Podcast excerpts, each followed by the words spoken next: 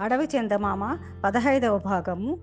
చదువుతున్నది రచన రాయప్రలు సుశీల. ఉదయం ఐదున్నరకంతా నిద్ర లేచే మంజరి ఏడు గంటలైనా లేవలేదని సుమిత్ర చూడటానికి మేడపైకి వెళ్ళింది. కార్తీక ఒక్కతే పడకపైన పడుకొని ఉంది.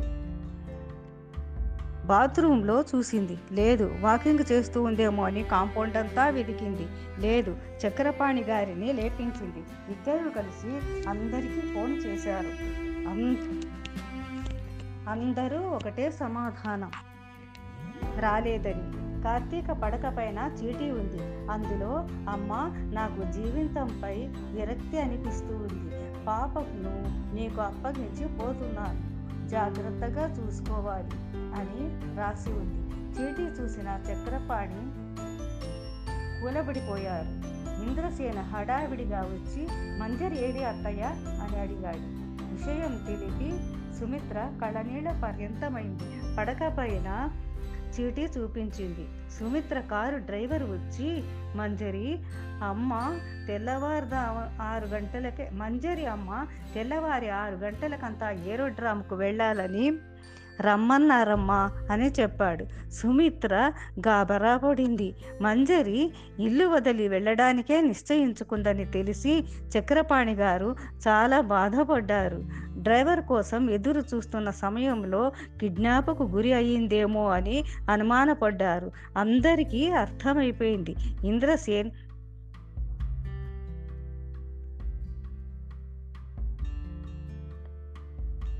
డ్రైవర్ కోసం ఎదురు చూస్తున్న సమయంలోనే కిడ్నాప్కు గురివయ్యిందేమో అని అందరూ అనుమానపడ్డారు.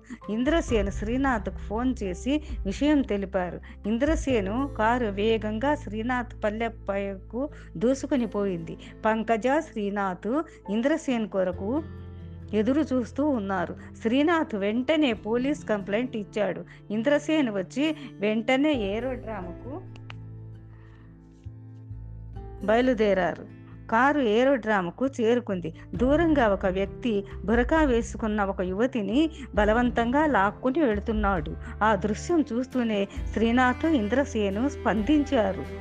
అతనే రాబర్ట్ అయ్యి ఉంటాడేమో అని ఊహించారు. బయలుదేరడానికి ఏరోప్లేన్ బయలుదేరడానికి కొద్ది సమయమే ఉంది. బురకాలో ఉన్న ఒక యువతి మగతలో ఉంది. ఇంద్రసేన పరుగున వెళ్ళి ఆ వ్యక్తిని తన్ని లాగివేశాడు. ముఖం మీది ముసుగును తీసి చూశాడు. ఆ యువతిని చూసి విస్తుపోయాడు మంజరి పూర్తిగా మత్తులోనే ఉంది. ఇంద్రసేన చేతులలో వాలిపోయింది. శ్రీనాథ్ రాబర్టును లాక్కెళ్ళి పోలీసులకు అప్పజెప్పాడు.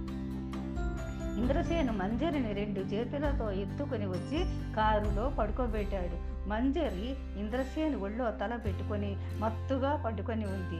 ఇంద్ర కారు శ్రీనాథ్ ఊరి వైపు వేగంగా దూసుకెళ్తూ ఉంది.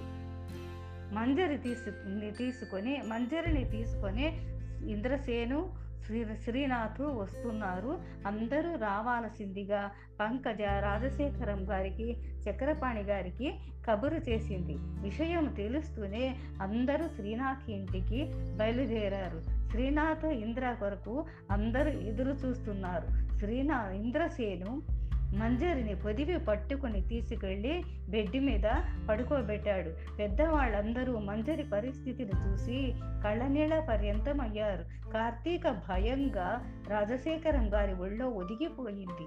మంజరి ఇంకా మత్తులోనే ఉంది.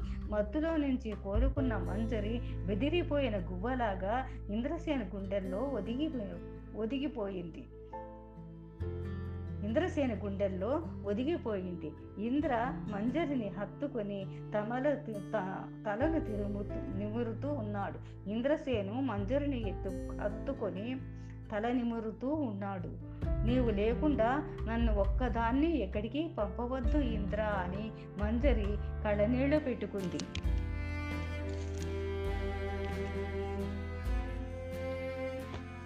అమెరికా నుంచి వచ్చిన సంధ్యకు వంశీకి ఏమీ అర్థం కాలేదు. సుమిత్ర మంజరిని తన ఇంటికి తీసుకెళ్ళింది.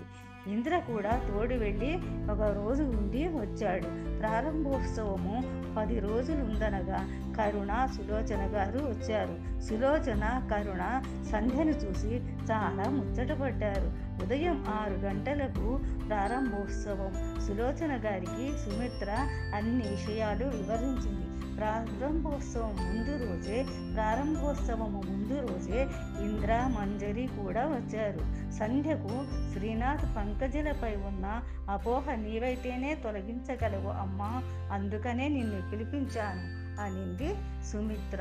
శాంతకుమారి హరిచరణ్ కూడా వచ్చారు. శ్రీనాథ్ చేసిన సహాయానికి కృతజ్ఞతలు తెలిపారు. అందరి సమక్షంలో సులోచన గారు శ్రీనాథ్ పంకజల అనుబంధము వారి వివాహము సంధ్య జననము గురించి తెలిపారు. శ్రీనాథు పంకజ పవిత్రంగా అందరి ఆధ్వర్యంలో వివాహమాడిన భార్యాభర్తలని కొన్ని పరిస్థితుల వల్ల వారు దూరంగా ఉండవలసి వచ్చిందని వారిని ఎవరు అపార్థం చేసుకోకూడదని అందరి సమక్షంలో వివరించింది.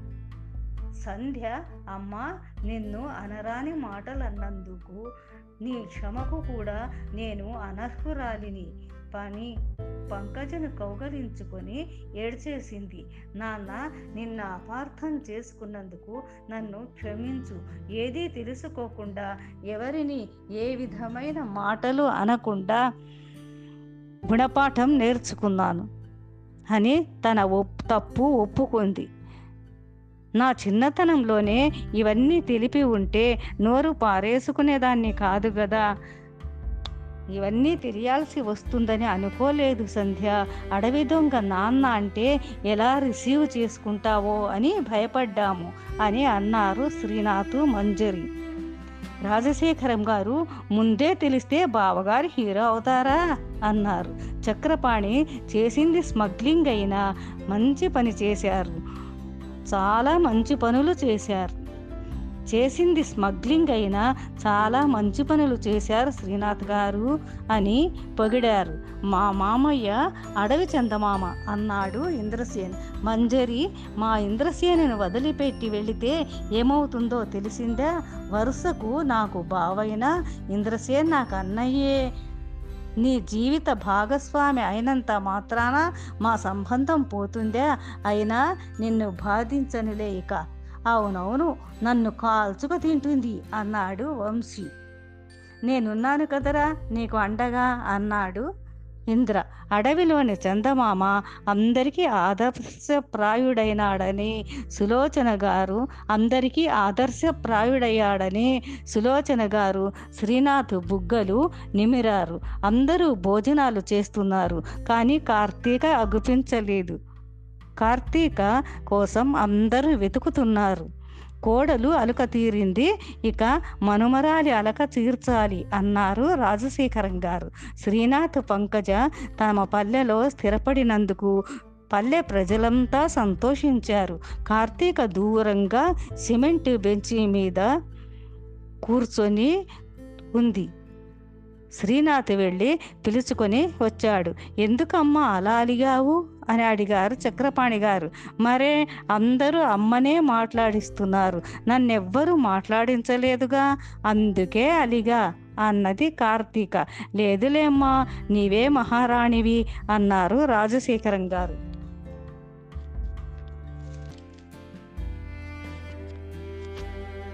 ఈ సంతోష సమయంలో ఈ పౌర్ణమి వెలుగులో శ్రీనాథమామయ్య ఒక కథ చెప్తారు అని ప్రకటించాడు ఇంద్ర.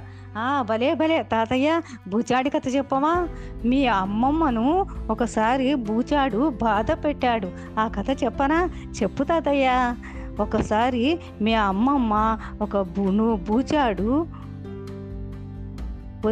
భయపెట్టాడు. కానీ పంకజ అమ్మమ్మ చాలా ధైర్యవంతురాలు. అర్ధరాత్రి అమావాస్య ఒక బూచాడు వచ్చి కాలింగ్ బెల్ నొక్కాడు. అమ్మమ్మ భయపడింది. అయినా డాక్టర్ కదా పేషెంట్స్ ఏమో అని తలుపు తీసింది. ఆ బూచాడు చాలా మంచివాడు.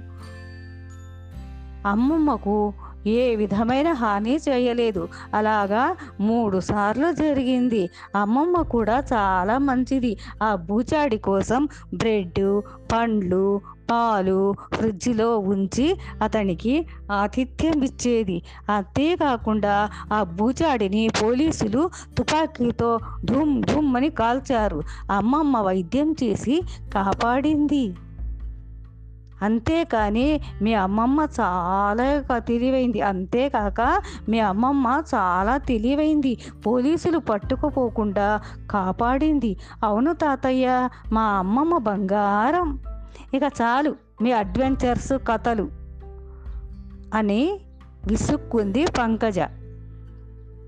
బాగుంది తాతయ్య కథ అనింది కార్తీక. ఎలా పట్టుబడ్డారు మామయ్య అని అడిగారు ఇంద్ర సమాప్తం